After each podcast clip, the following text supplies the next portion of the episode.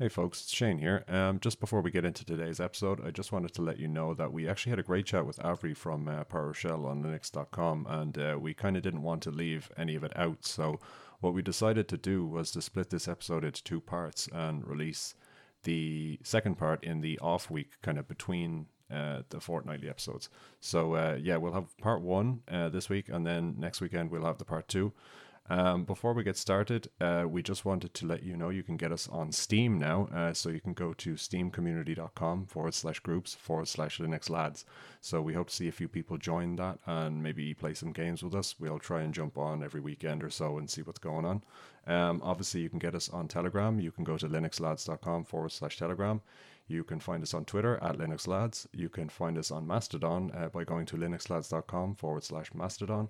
You can even email us by at, at show at linuxlads.com and you can also donate by going to linuxlads.com forward slash donate. We'd really appreciate that. Anyway, I'm going to leave you alone and we'll get on with the episode.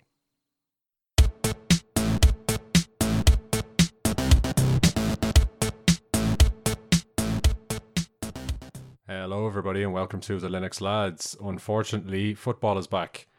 As usual, I am Shane. I'm Connor. I'm Mike. And we are the Linux lads. Um, we're also joined by a very special guest. Um, we're we are graced with the presence of Avery, aka DM, aka PowerShell on Linux.com guy. How are you? Hey, I'm doing good. Great, great, great. It's it's always cool to have a guest because we don't feel quite so unprofessional. Um, We're a Uh, little less unprofessional this time. we're, we're getting better all the time.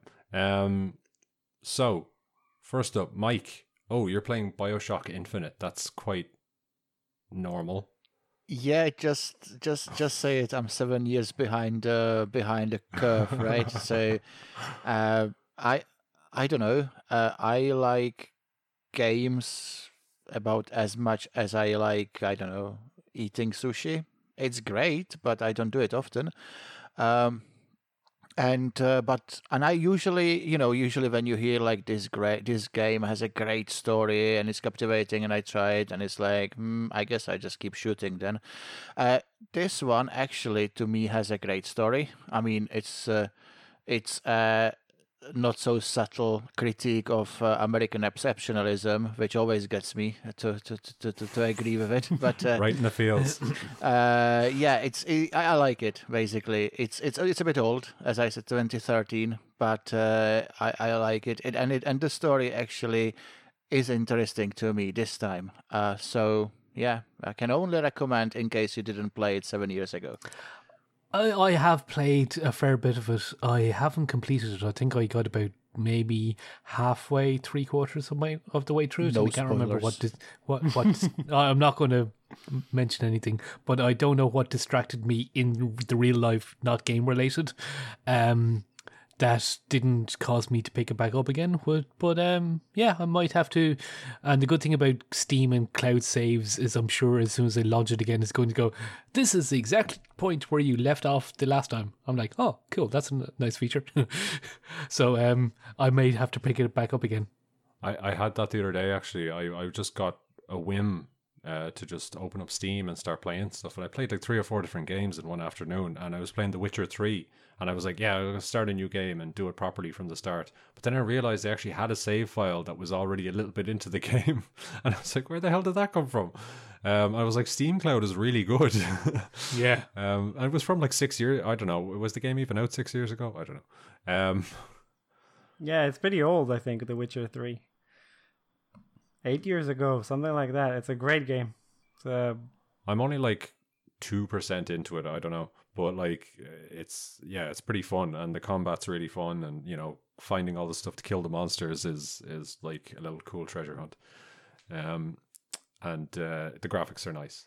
One one thing that I, I ha- have found, which I suppose isn't really criticism, is just something to note, is Steam cloud saves aren't cross-platform. Because I discovered this to my detriment. Was one time, like I'd completed um, Borderlands Two, played all the way through, completed got towards the end, and um, I was messaging my friends who had never played it before, and I was like, okay, well, rather than with my giant OP character that I've built up from having completed the game, I'll start from from scratch. And but the thing is, I'd played all the way through on Windows, and I was on Linux at this time. And then when they're they're messaging me, I mean they're they're on Windows. I could play with them with multiplayer, but then when I logged in, I was like boasting, saying, "Oh, I've, I've this massive OP character," and then logged in, going, "Oh, it's as if I just downloaded the game and didn't have any saves whatsoever." Well, that's weird. I could have sworn I had this massive OP character, and then this this other time when I re, well, I think I was dual booting at the time. I think I I um rebooted and went into um Steam on Windows, and there was my game save of my massive OP character going.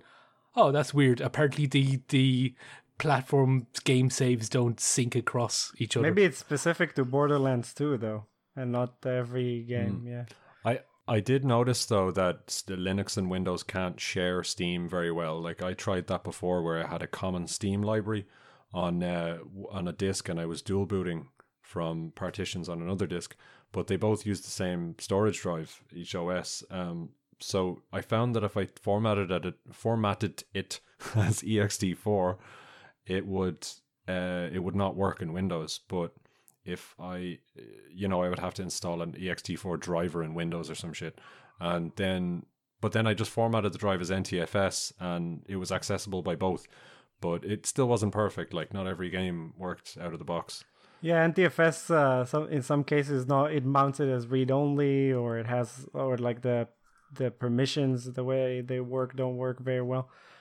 I usually set up like a, a Steam cache, a download cache server, and then I just download the games quickly. On if I have to, but I haven't booted into Windows in in a very long time. Me neither. It's probably several years at this point. um, moving on. Um, next up, uh, I discovered a really cool little program. It's called uh, PureRef. Um, so it sounds pretty dumb, or like not dumb, but like it sounds pretty pointless on the surface. But it's uh, basically an image kind of uh, reference viewer. It's it's it's a vegan referee. It's a pure ref. pure ref. Yeah, he doesn't do any drugs or alcohol. Um, so like yeah, so basically a reference image viewer. So it's just like a blank canvas you can have on the screen, and you can just move images around, and you can zoom them, and you can put put notes and everything. It's just like having a table with a lot of photos on it, but you can resize the photos and move them around. Well, obviously you can do that anyway, but like uh, yeah, so it's cool. Um, it's useful because I'm like learning Blender all the time now, and I'm really trying to get good at it. So when you're trying to model something, it's really good to have some reference images just just sitting there kind of just just just to kind of give you ideas and just to see how things are put together in real life so you know what to do in blender then so it's really uh, cool to have that like and it's just so simple and it's just the the the linux philosophy it does one thing really really well So you, you could have your feng shui ins- inspiration board beside you when you're doing your blender. Yeah, it's probably nice to be able to see things from different directions while you model them. Exactly, and it's so useful, and it's so less, so much less crowded than doing like a DuckDuckGo image search or something. Like it's, um, you know, you can pick the images you want, you just move them around, and it's really cool as well. Because what I do is I watch these tip videos on YouTube.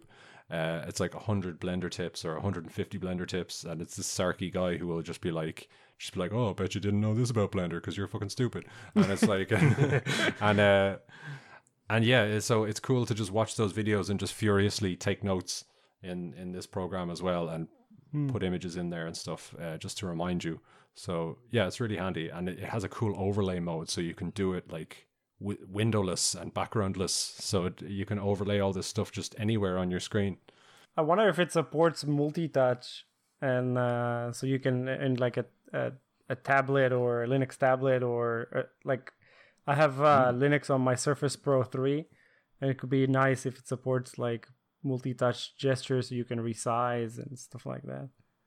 Yeah, for sure. Yeah, I'll I, check I it would out. love to see that. Um, maybe someday I'll get a PineTab and we can take it for. Um, But yeah, the the whole point of this is I'm making a space station in Blender. Ooh, cool. Nice. Any particular Um, one, or just just any Uh, space it's station? like a very it's very Arthur C. Clarke. It's very like you know the very scientifically accurate expanse kind of thing. You know, like sp- a spinning ring of habitats to generate spin gravity through centrifugal force and all that. You know, nerdy shit. But uh, Well, like making from making made from uh, made from pipes, basically. yeah, exactly. So I had a lot of reference images of like the ISS up on PureRef, for instance. Hmm. So peak nerd. I tried to learn Blender. It's way over my head. It's over everyone's head. You literally have to spend about 50 hours in it to even learn how to do something kind of shit. Like, um, but it's worth it in the end because it's basically an imagination engine. so it's it's it's it's crazy. Um, but yeah, I tend to gush about Blender a lot lately. So Connor, you say things. So, in in news that's probably going to make um, Phelan and um, Phelan Whitley and Michael from um, Destination Linux very happy. I've been trying out KDE, uh, well, um, Manjaro KDE specifically on my laptop. And I'm actually pleasantly surprised. I mean, I I have been trying KDE five periodically um, every so often, maybe every six months, sometimes a, a, a larger gap, like a year or something, goes by, and then I'll give it another go, see, check on its progress. Uh, to this um, stage, it's actually come to a refined stage where I'm actually considering making it um, my um, full time desktop environment. So uh, we'll see how that how that goes because I might be sick of it after a week and then go uh, screw this i'm wiping it and put something else on. But so far i'm actually really enjoying it on my lap on my laptop. Um it it's superbly well designed. I've never had an issue with the way it's designed. It's just i've always found the settings hyper confusing and really complicated more complicated than I mean than in, in my opinion more complicated than it needs to be. I mean uh in KDE you can literally customize absolutely everything, but not all of those customize customize settings have to be visible to the end user all all, Yeah. all the time. So it's always always confusing. So I think the when we had Michael on uh uh, came up with an idea of what they should have is settings, and then by default it should be simple. I was like, oh, I just want to ch- change my screen resolution. Where's where's the um, screen settings? There, screen resolution, save, done. Uh, and then if you want to go more advanced, just might be an advanced drop down menu if you want to do high DPI scaling or want to flip your monitor uh, by 90 degrees or all of those additional settings rather than the simple ones. Then you could have a, a nice toggle to show the advanced settings. But I think now they're they're kind of coming to a, a balance where everything is nicely designed and everything's nicely uh, laid out. Um, I'm actually finding it quite performant as well because uh, there's been several tests, uh, and I think even on the um, on Phoronix even did a test.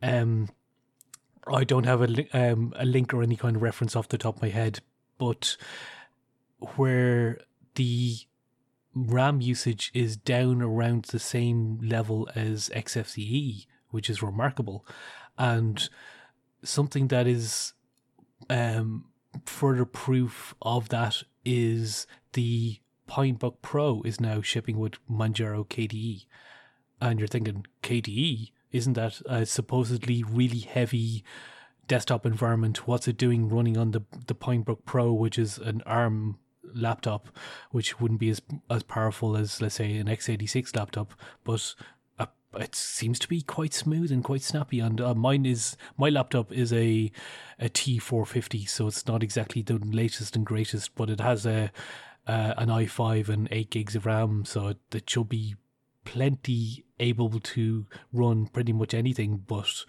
it's really snappy with KDE. So. Mm. What I wish, what I wish KDE had is uh, something similar to Ubuntu Mate's uh, uh, layouts changer. because because because I find a lot of times when I install KDE and, and until I get it to the point where it's configured the way I like it, it takes me like a few days. And sometimes I wish there was just an easy, you know, kind of like oh, if you wanted to look more like Windows, look more like uh, Mac, or very similar to what Ubuntu Mate has. Zorin OS has that too. I mean, and it's really it's surfaced really well. Um, but the problem I have, like, it's kind of like the opposite problem to Connor. Like, I have, I've used the Zorin and Pop OS, and I like those clean, sexy distros, but they, I don't know. I find sometimes they hide the the settings too much, and it's like, well, I actually want a little bit more settings, please. Um, like so, there's a balance. It's like on a scale from KDE to Pop OS. Like, where is it? well, you need you need like you need like a toggle that uh, you can you or like a slider between like easy in KDE You need like easy, more advanced, and expert. And the more you would like toggle it, it gives you more of your settings. exactly. It's like just go to or slash Unix porn. I actually like. Uh, not for me, obviously. I'm using something else, but I like the way uh, some distros, notably Elementary and notably Zorin, put a lot of stuff away because like for a user that is not technically minded to be uh, they shouldn't be able to break their tool just by using it. And i've seen a horrific example of what happens when somebody who wasn't very technical tried to use uh, try to redo a linux mint uh, thing uh, in desktop. The desktop basically ended up in tatters, and that's because it allowed it wasn't the correct desktop for the person. It allowed it. To, are we are we thinking about the same person? Yeah. It, yeah okay it, it didn't it it basically so so you know we always and i thought this would be a nice video or something we always think about the distribution for a new user and we think only in terms of oh he's coming from windows or he's coming from a mac or from whatever right so it should look certain way I think the most important thing is because people can learn, but in the process of learning, they shouldn't be able to completely break it so that it's full foobar. Oh yeah, I I can def- definitely see the the place of um, Zorin OS or um, Elementary OS. I'm not, not I wouldn't knock them by any stretch of the imagination. It's just it's a bit too simple for me. Oh, yeah. But that's my own personal preference. For most people who are uh, keen in technology, I mean, okay, now that's uh, making giving them a lip service. Um, that's that's doing them a disservice. For most people who like to tinker, probably Zorin or or, or uh, Elementary is not the best thing like because you won't be able to but then the distributions are aimed at some at other users you know so and i think they both do a very good job and uh, the rest of us uh, we can just use like KDE or whatever you know, which uh, which gives you a, in my opinion, you can spend you can just sink years and years into configuring KDE and you might never be finished, which is a good thing. They also need to add like an export button so you can take your configuration, move it to another computer so it'd be easier to import and you don't have to like deal with uh, setting it up from scratch every every time. Just use yadm uh, yet another dot manager. It basically uses Git to uh, to stash your dot files. So whatever you add to it, you basically add add whatever dot files or whatever other files you have in your home directory uh, to it, and then uh, uh, you know you you you uh, add to it, you commit, you push, and it's uh, it's sent to wherever you have the the yadm server and then you get then when you uh, reinstall or you use a different uh, use a different computer you just do yadm pull and voila everything is where it should be. This is how my quite complicated uh, and customized uh, i3 uh, i3 setup on manjaro can be deployed within like 40 minutes including installation. Nice. Hmm. um, shall we move on to some news? Um, first uh, first story um, kind of made steam come out of my ears. Uh, so, Mike, you put this in. Um, U.S. Republicans want to outlaw encryption, and yeah, well, it that's a misleading headline. What they want to do is, and it's not even Republicans; it's Congress. Um, so I'm not sure if it came directly from the Republican Party. I haven't read that much, but It, I think it's Senate Republicans, I guess. So yeah, but um, they want to force tech companies basically to comply with lawful access requests for encrypted data. So uh, basically, an end to end-to-end encryption, whereby for the uninitiated, the company themselves can't even access the data. Um, so yeah, obviously that's bad news. I mean, I can understand the spirit of it, but you know, you have to catch criminals as well. But yeah, it just opens the floodgates. Mike, what do you think? Guess, motherfucking. Yeah. I'm being very moderate here. Like I'm trying, I'm holding it back right now. Um, Uh, it, it doesn't help that the, the the photo on the article is of Lindsey young, Graham, uh, yeah. Lindsey Graham, which is the, the most punchable faces of all punchable faces. Yeah, definitely. Like, okay, so so you, you you want policing? So take the money that you are spending on arguing about uh, weakening encryption, which is gonna affect every single one of us, and put it into decent policing. You know, the United States from the outside, obviously, I've never lived there, wouldn't necessarily want to, but from the outside, it looks like they have a massive police problem, and they are trying to solve it by lazy lazy attitude towards policing. You know, if if you if you ever hear any good stories about uh, about how policing it does, it it really involves a lot of legwork, a lot of personnel, a lot of human approach. And if you want people, if you want the police to be decent in their treatment of all citizens, they also need to be humans, not machines, right? So this uh, this attempt to try to I don't know maybe save money on the police while forcing tech companies to spy on all of us, which can only backfire. This is an idiotic idea that will end up costing a ton of money if it gets anywhere past the past the Senate. That will that that might make things like uh, online banking and chat very dangerous for us. We might have to go back to cash in the mattress if this ever spreads to Europe, obviously, or wherever you are. And uh, like, it's it's I don't know. Obviously, these people who uh, who promote it, they have other people to do their banking for them. They probably have staff just to drive to the bank to take cash out, and they probably don't handle money. They don't have to talk to anybody on the phone because the only thing they are saying they tweet. So that's and that's no secret. So yeah, they don't obviously they are out of touch. They don't understand the technology because it can't get through their in, through their skull to their brains, and they should leave it the fuck alone.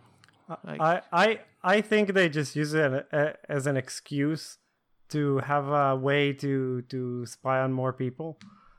Um, yeah, eh, it's they- they- closing they- the barn door after the horse is bolted, basically.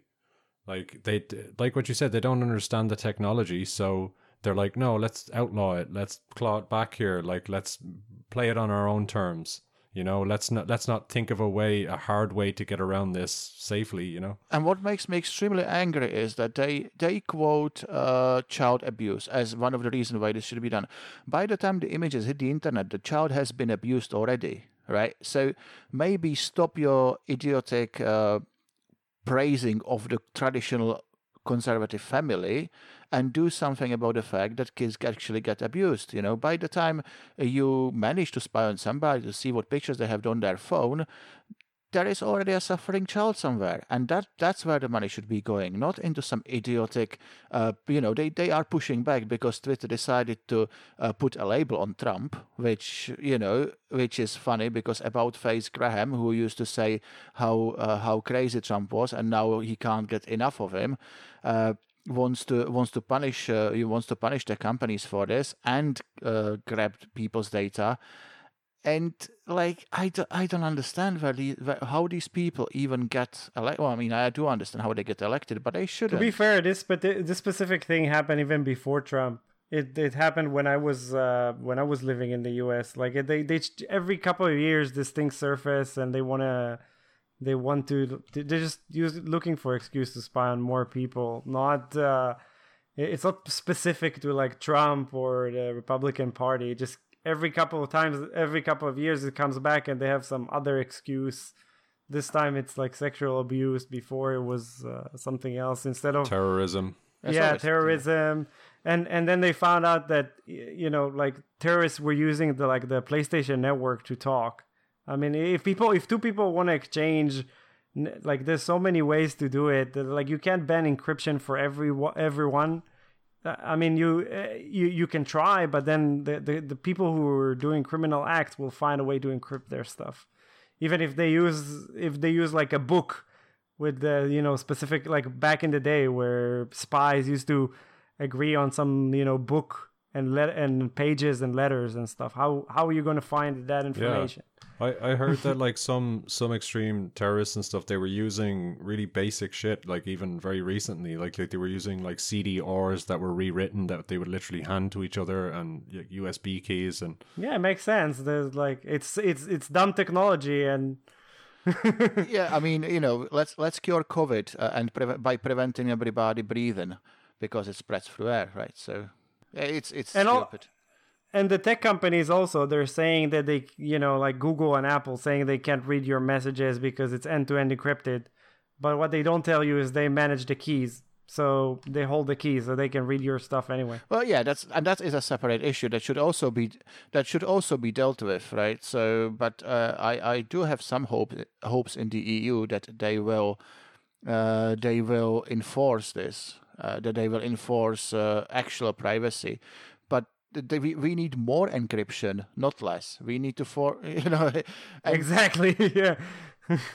let them push away because um you know i mean the harder they push the more we're gonna like democratize the shit out of the internet like we're getting to a stage where the technology is getting to a stage where we can just make our own damn internet like seriously that that that could totally happen like yeah, I I've seen some people create like some sort of mesh networking in like certain neighborhoods and stuff. It's pretty crazy. i mean yeah make it the wild west again Mike, just to correct you on a point there, um, COVID nineteen isn't airborne. Otherwise, we'd be much more screwed than we are already are. doesn't it? So if I if I sneeze on you, it won't. Uh, well that's not airborne it- yeah, it's That's not droplets, okay, airborne. okay. It's droplets. Yeah, uh, yeah. all right. Yeah, I'm I'm a technology geek. I know I don't know shit about biology. if, if, if it was an airborne virus, we would be royally screwed. oh, okay. Yeah, no. It's it, it would be a lot more than just two meters.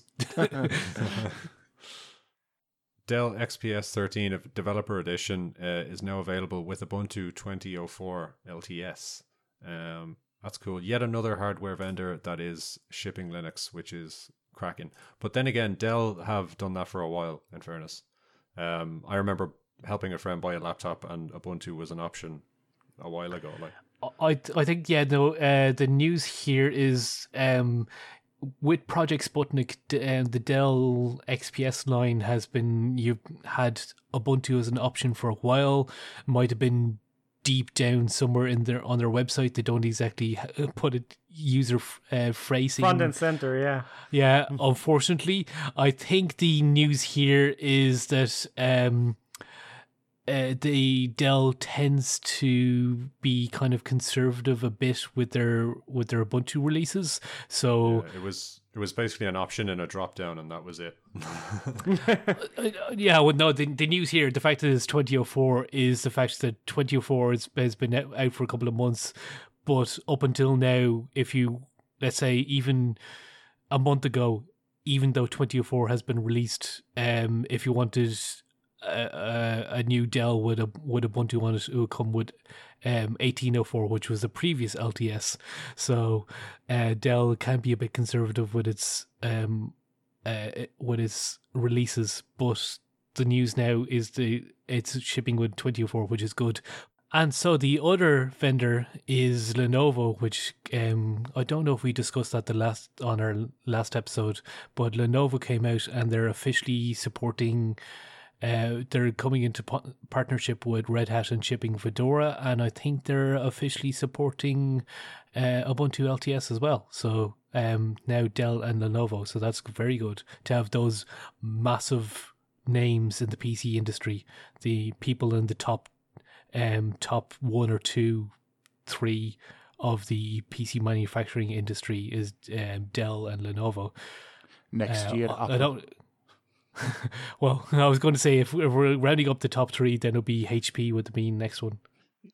They already have don't don't HP already have like Linux editions or no? I'm probably wrong. I don't But know. they joined Yeah, they, they, yeah. I've had a HP. It's comparative. It's very easy to put a Linux on it anyway. But yeah, Once you have a laptop that has all Intel in, um, internals, in others, Intel CPU, Intel Wi-Fi, uh, Intel display, in others it's not uh, an uh, AMD or NVIDIA um, processor or graphics processor in it, then it just works. Some that's the reason why um, ThinkPads are like so good with their Linux support because it's pretty much just all Intel all the way through the stack. But um, now that the AMD drivers are open source, maybe they'll start to change. So that's that's always good. I think more hardware is always good. More hardware that supports Linux out of the box, and they also said that they're going to stream uh, upstream more more drivers, uh, more development. I think any, anybody and everybody that uses Linux will benefit from such a big manufacturers uh, pushing for it. And Intel or not not Intel, sorry, misspoke. Um, Lenovo have said that uh, they've not made it official announcements, but they're not saying they're they've come out and they're saying that um watch this space it might be possible there might be something that they might be doing in the future is their custom tools that they'll put, they put normally put on um the operating system once they ship it. I know there is their um like a custom brightness tool for uh our our optimizing tool for within to optimize the the and put it into different modes like a battery mo- saving mode or performance mode or something like that. So those custom tools that they write um on top of windows um people have asked them now lenovo now that you're shipping fedora and you're shipping uh ubuntu will you be porting those tools over? And they says they're not opposed to it so watch the space they might be doing their own custom development on top of it I'm not familiar overly with modern Windows, but if I remember it correctly, these kind of tools were real uh, horrible into like Windows uh, XP, Windows uh, Seven days. Is it still the case that when you when you get a new laptop with these kind with custom brightness ad- uh, uh, adapter and a custom uh, custom widget to do this and that, the first thing you should do is actually uninstall it and save yourself four gigabytes of RAM? The, the, in the in the in the past, like Lenovo tools had like security holes in them and stuff like that. But uh, they have some nice features that you don't have like other ways to get. For example, on uh on my work Lenovo laptop, I I can set the the max charge to let's say seventy percent, and then uh, it and then the, the the laptop doesn't overcharge and stuff like that. So it's really nice. yeah they've got better if it if it's coming from the OEM it tends to be good um Next up, uh, pretty controversial news. Well, I don't know. It's controversial. It seems pretty unremarkable to me. But KDE Plasma changes the window list. That's the icons in the taskbar, basically, to icons only. So with no text and no pill kind of thing. So I don't know. I don't mind that. What do you I- guys think?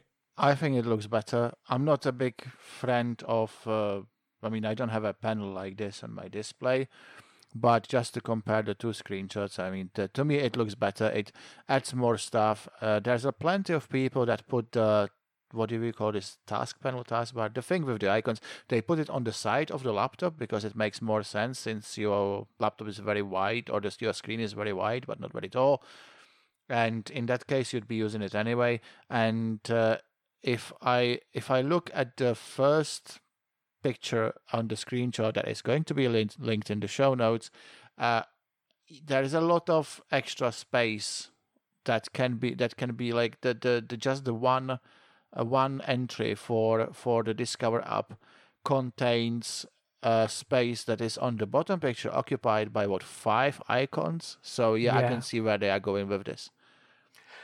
Um, they're not the first um operating system slash desktop environment um slash design for an operating system out there to do this. I mean, uh, Windows 10 has been doing it. Um, Cinnamon, I know, also does it as well. You can configure that kind of option. Anything with Um, really like um, you know It. I think the news here is they're they're switching to do it by default. Um, yeah, I think I think it's a cleaner design. Um, definitely in favor of it, and I suppose, um, they're right. It is kind of Windows style because uh, the most famous example is actually Windows 10 of do- of doing this. Um, and if it helps with with muscle memory and people coming over from Windows 10, then I'm all for it. I mean, especially if if I'm flicking back and forth between the operating systems because of I use Windows 10 in work.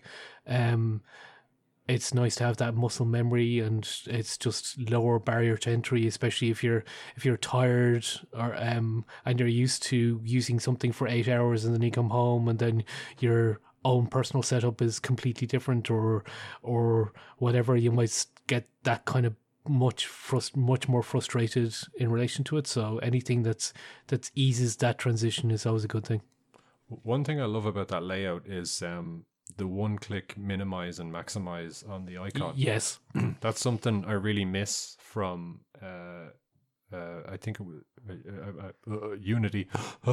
um, um, it was um, it wasn't installed by default, but if you uh, you could tweak it, I think.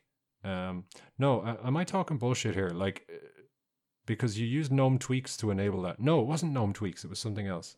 it was the That- dconf editor i think Yeah, Something- probably. yeah, something like that. Yeah, yeah, and yeah, basically you enabled that that uh, tweak where where yeah you could just do the single click and it would open and close it, open and close, and uh, yeah, I don't know, I really missed that. With Pop OS, you don't have any panel icons at all, so yeah. hmm. I, I I think in the Ubuntu GNOME implementation, I don't think that is enabled by default, and I think you do have to go into the dconf editor. But it's been a while since I've used um the, any of the more recent Ubuntu gnomes to be able to to double check that. Yeah, that's what I have mine set up as, and I think uh, in 2004 you do have to go to the the dconf editor, and you can uh, you can change like the default behavior. I think it th- this topic is probably controversial because it it looks like Windows, and some people I guess want to keep the the things a bit more distinguished. But I, I also think it's good. It looks like a Mac to me as well. Like it has it has round icons on a bar. Like that's that's a dock. So it looks like anything from Android to iOS to Mac to Windows. It's it's, Well, it's I think some of the icons are round, like the Telegram icon is round, but but uh, it depends on the icon. Like the KDE icons look more square to me, but it, it it looks very Windows Seven. I think Windows Seven is when they introduced this this kind of thing. And uh, Oh yeah, true. Yeah, Uh, They- That's- they- they- they aesthetically, I introduced it in didn't Windows. mind Windows Seven all that much. No, no, no. Yeah, nor did I- I. And I mean, as long as there's a setting to turn it back on for people that like the old way, I think it's it's nice. Uh, I mean, uh, as in laptops and stuff like that, any screen real estate you can get is probably like a good thing. Next up, uh, new PinePhone Community Ed- Edition announced uh, pre-orders in July. Uh, so this is pretty exciting. Um, I know basically everyone uh, everywhere wants Pine 64 devices. Um, so yeah, you got. I, I assume everyone here is going going to be getting one. Uh, a Pine phone, certainly. Um, the this community edition, I would advocate that if you're in, interested in it and you're looking for a phone at the moment, I just happen not happen to be um in the market for a new phone at the moment. But uh, I, who knows? I may pick it up as a secondary device. But it's it's certainly something that is very interesting. And what is new about this is when they say it's a new community edition. So the previous community edition was the Ubi Ports edition, and it had their mascot etched into the into the back of it. So the reason why this is a new community edition is it's showcasing uh, postmarketOS, and it has the postmarketOS uh, logo etched into the back of it. And I believe um, ten euro or ten dollars or or ten of your currency uh, out of the uh, asking price is going to the um, the relevant uh, community. So in this case, postmarketOS. In the previous case, it was uh, UBports. Um, and yeah, so it's and it's shipping with Phosh. So way before something else that should have shipped with Phosh. Maybe for the the phone that the company that made the the made Phosh is shipping with it. Um, it looks kind of cool though. It looks like early or early days Android. You know. Um, It does look like early day Android. The the app Yeah. drawer or whatever you, they call it. Yeah, just when you know all the sizing of things was just a little bit off. Um, like things were slightly out of proportion on early Android, and it just it was just enough to bug you. Um, so that's what it reminds me of. The text is too small for the icons. Um, but that's just me being nitpicky. But it does look really cool. Um, yeah, uh, I'm definitely going to get any Pine 64 device I can get my hands on because why the hell not? I mean, it's a, I don't really care if I use it or not. I'm definitely going to get them all just because it's just so new and so novel and so exciting to to see all these devices. You know, uh, I've said this several times before on the podcast, but we wait so many years for all the Linux goodies, and then like a whole ton of them just arrive all in the space of a few years. It's, it's like um, Dublin bus. You wa- you waited for ages and then three turn up at once. I, I just I just wish uh, that uh, Pine devices didn't cost so much uh, to ship to Israel because like like the the phone I think was like fifty dollars. The Pine book was like another fifty dollars. It's like almost a quarter of the price of the device. Yeah, that I suppose that is the sting in the tail. Yeah. But Uh, I hope I, I wish they would ship it directly from China, which is I think much cheaper than um, shipping it through Europe. oh, so they actually ship it from China to the distribution place in Europe, and then I think you. so, yeah. Which my is God. why, which makes because that's the only thing that makes sense. uh, Why it would be so expensive when everything else that ships from China costs almost nothing in shipment. Um, yeah, so PinePhone looks looks pretty cool. Um, be a Looks link in the yeah. show notes if anyone wants to check out the pre-order. Um, so next up, uh, th- this is something that caught my eye because uh, it was I don't know, it just I don't understand why, but Linux Mint disables snaps. Um, it's slightly older news, I guess, but it is very relevant. My understanding is, and their disagreement is purely down to Chromium, or at least that is their standout example. I don't know if that is their sole example, but it seems to be the the example that they're they're quoting. And my understanding is, um, Ubuntu are now moving all of their um Chromium builds into snaps. So in other words, if you went and go, oh, sudo apt install Chromium, it's going to come down as a snap. It's going not going to come down as a deb. And their rationale behind it is it well cuts down on on developer resources. Um, in other words, a developer will be tied up um, porting it over to their various platforms because Ubuntu, you can imagine, there've several um, versions of Ubuntu that they still support. So whether it's the latest 2004, whether it's the previous 1804, whether it's um, uh, commercial users who are still using 1404 or using previous versions and um, still paying for support. Um, so that means that if a developer is packaging Chromium, then that means they have to break it down. They go, okay, well, not only does it have to support 2004, it has to support 1804 and, and so on, even if, the, if there's custom Byron, Byrony, uh, Byrony, Binary. Binaries. even if there's custom um, binaries um, or other custom things that they have to include for those various different versions why not cut that all that down and just package it all into a snap and then the snap just installs. Uh, links are linux mint's criticism is that with snaps you because snaps can update themselves in the background they they're maybe tinfoil hat thinking that um ubuntu or somebody could inject an auto update um, code into into somebody's distribution or somebody's computer.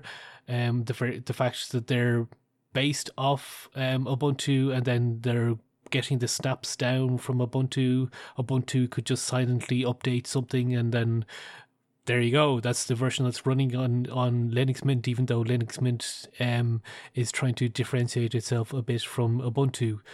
Um, Didn't, sorry, didn't they rebase on Debian quite recently. They I did think they it have. No. Uh. I think they They've- have. they're both. They have both. They have both. Yeah. Oh, The uh, D- they've Linux Mint Debian edition, which is their get out of Ubuntu free card. In other words, there it starts their that's their plan B, and they've had Linux Mint Debian edition for a, f- a few iterations now, and that is essentially what it is. Is um, they take out the Ubuntu stack and they just base it directly.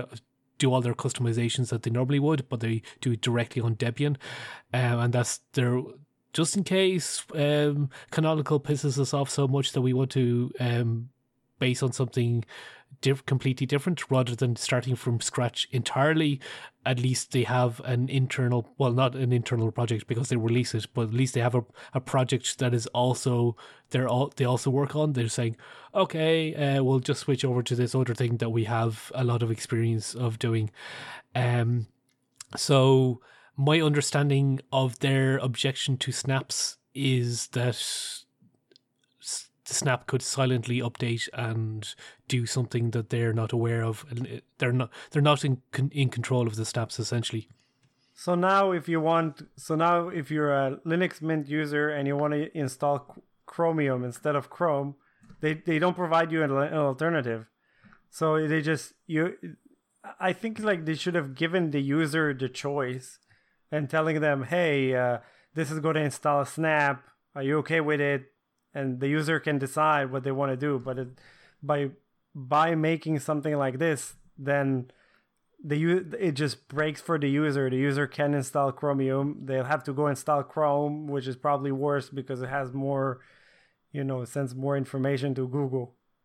So and and by breaking snaps, there's, I mean, there's a lot of, I I, I would assume that uh, uh, there are a lot of Linux Mint users, and I think you can see the stats on the Snap Store. There are a lot of Linux Mint users that install other snaps, so now they can install them.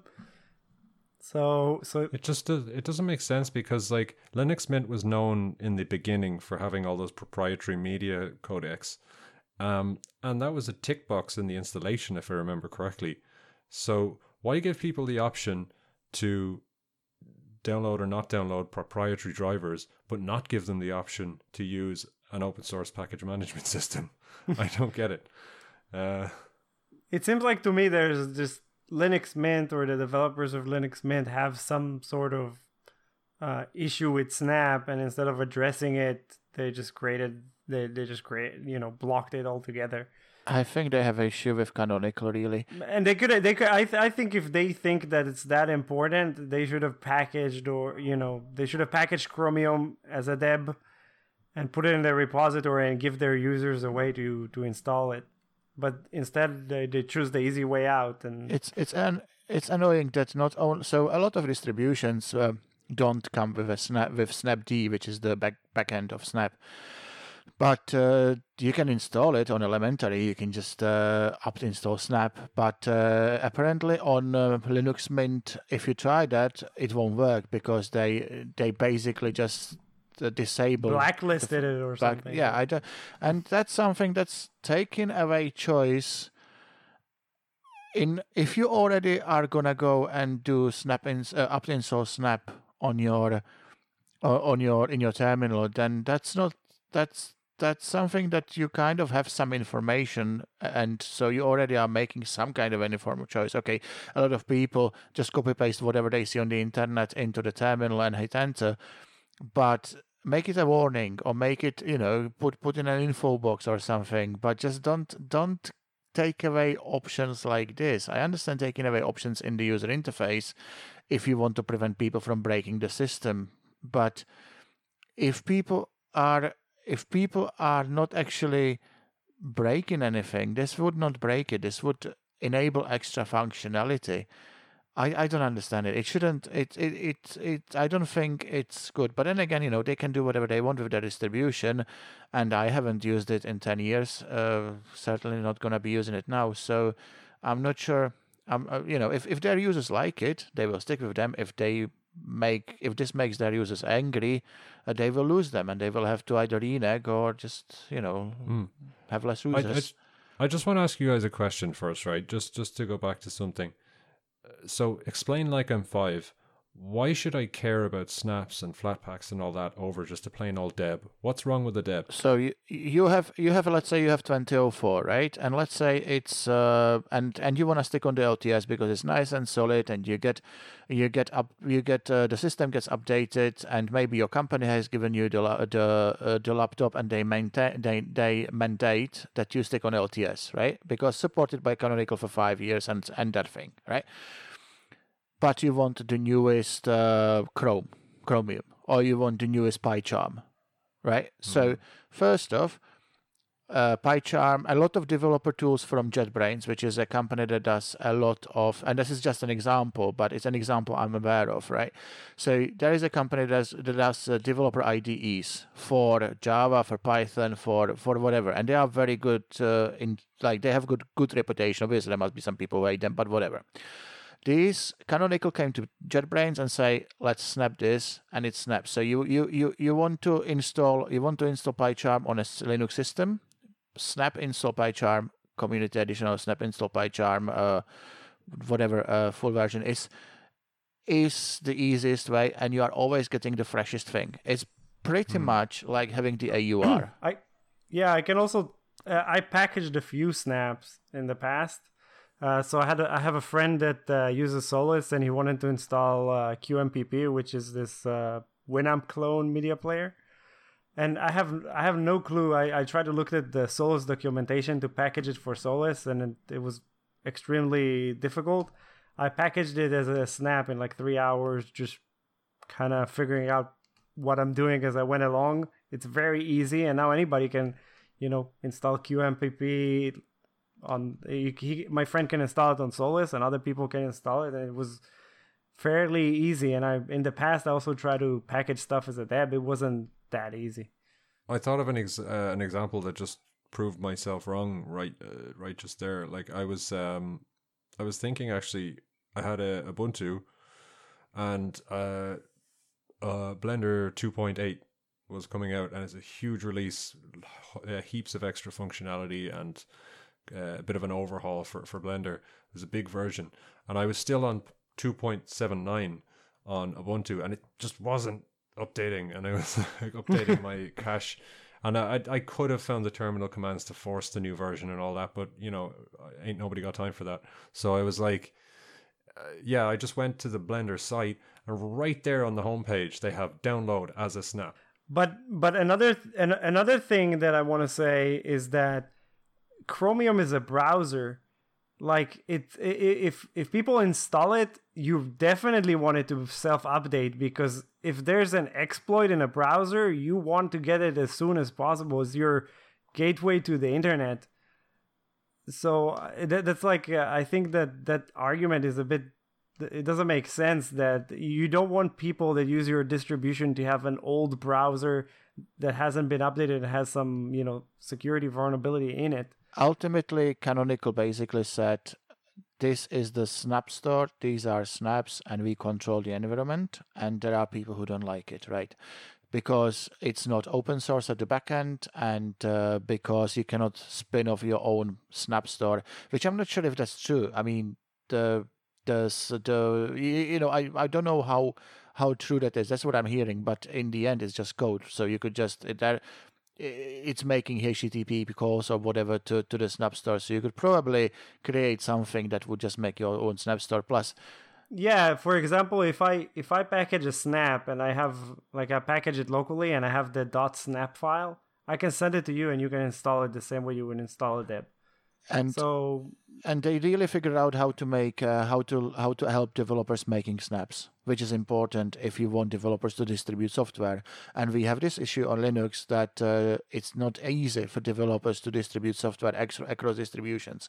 So i think you know there is obviously it would be better if it was all open source and uh, if it was like a flat flatpak situation where you can uh, where you can uh, spin your own easily in the end, one would probably prevail anyway, just like FlatHub is the, the, the go to source or the go to store for Flatpak. But I don't have any problems installing snaps. And uh, I think, but judging by the snaps, most or many Linux Mint users don't have either. So I think this is a bit user hostile what they did there. I'm a bit, yeah, I'm a bit salty because um, actually, I just looked up what I was just talking about. I just went to blender.org, and yes, it has uh, Linux Snap Store as one of the download options. But um, I'm a bit salty because in Pop OS you can't use snaps either. Well, you can, but like you have to enable it. I think. Up install yeah, you have to you have to install Snapd. I think if you go to the Snap store and you pick like your Pop OS as your distribution, it will tell you like the command you have to run to to enable it. It's but it's probably easy, but you know, I'm just like that's just me. It it's literally just up install Snapd and then uh, sudo systemctl uh, enable Snapd. I mean, you might have to. You might have to. Uh, I think you have to start- reboot. Yeah. reboot, what, what, whatever. Like that, and as, la- uh, as latest the version of Armstrong- Blender is a snap, so maybe I've just proved myself wrong here. but oh yeah, but yeah, snaps and flatpaks are, are all available on all the distributions. I mean, you can install it on Arch, you can install it on Debian, you can install it on Fedora, um, but not on Linux yeah. Mint. Yeah, I think it's yeah. I think it just it's just cool to a to hate. You know, that just it, I think it, I think the distro shouldn't pick what kind and allow or block what the, what its users can do, which is what they technically did. And I, if I thought of installing Linux Mint, that's one reason I would not install it. I, I, I believe the distro should kind of curate what a user can do with, uh, with with the system in terms of not being able to break it. But as I was saying, this doesn't break anything. This actually adds functionality, so they shouldn't do that. But then I was not a, I, I, I'm not a user of Linux Mint, so you know, I'm just criticizing from afar as I do. I- Isn't this like the reason a lot of people switch to Linux to gain control of their device and you know yeah, exactly. not not be locked down to you know it's the same way where you have windows and and and or mac where they lock you down that you, you come to linux because you want this uh, as you said not to uh, to to have the freedom to change your system but not break it. And i think this is not a risk that you'll break your system but yeah, that's just my opinion. Yeah, but I mean, on the by the same token, I guess you know the project has its own principles, and they're entitled to that as well. Um, you know, Linux Mint, um, and I don't say this in a negative way, but it is an opinionated distro. Um, so you know, it wants you to use it in a certain way.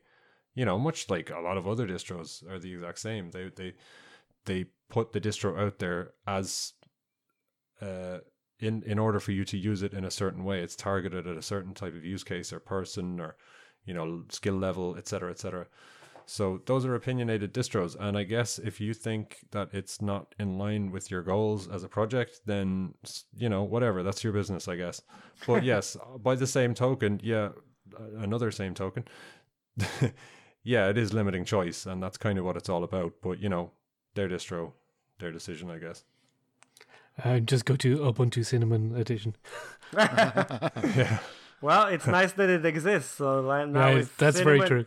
If if cinnamon is your desktop d of choice then uh, now you you have somewhere to go S- Speaking of uh, hate, throwing hate and shade and all that kind of thing, uh, we we have a link to a, a, a very funny tweet here. Mike, you read this out. So Daniel Foré, one of the elementary, uh, uh, one of the lead devs on Elementary OS, uh, tweeted, "Now that macOS looks like the like hot garbage, I hope people will finally stop saying we look like anything like it. We look anything like it." Uh, which people say it looks like a Mac. Yes, sure. On the on the very, or from the like from from the very.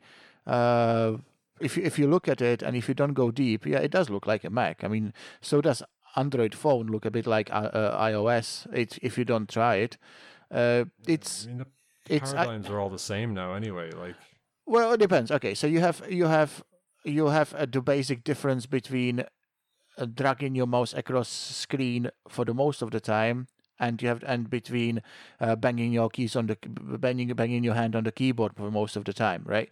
So I think not necessarily not that necess- that doesn't have to be a visual difference. That's more like how the how the re- how the inside of it is set up. You can have something that looks exactly like a Mac, but it's keyboard only.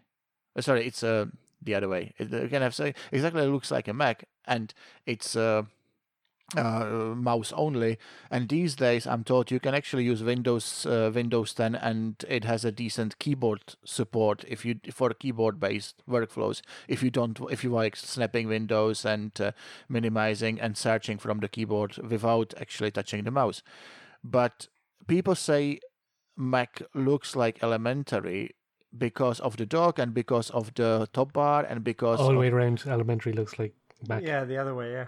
But I feel like people say that about every nice looking Linux distro. Any Linux distro that emphasizes aesthetics, they're like, oh, it's the Mac OS of Linux. It's like, stop saying that. Like, but I think you like hit the nail on the head, right? So they emphasize their aesthetics because Windows is visually inconsistent. Uh, because it has got a lot of stuff from different things. Like in Windows, it's never been uh, it's never been a given that you have to.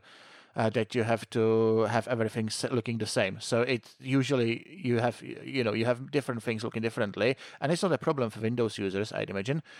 And because Apple says we are really visually consistent, and it's bullshit, because they aren't. Uh, there's been a lot Yeah, of tweets they- recently to not prove. every- yeah, Everywhere, they're yeah. really not. I don't get Th- that. They're at all, trying yeah. to be, but uh, I mean, it's a difficult task to keep everything. but elementary OS is like the, I, I've tried I've, I've I have it running uh I've had, had it running a few times in a VM and I looked into it and it it really looks like good or bad it's up to you. I like the way it looks. For some people it might look ugly. I don't like the fact that there is no dark theme but uh, Connor tells me that it's coming.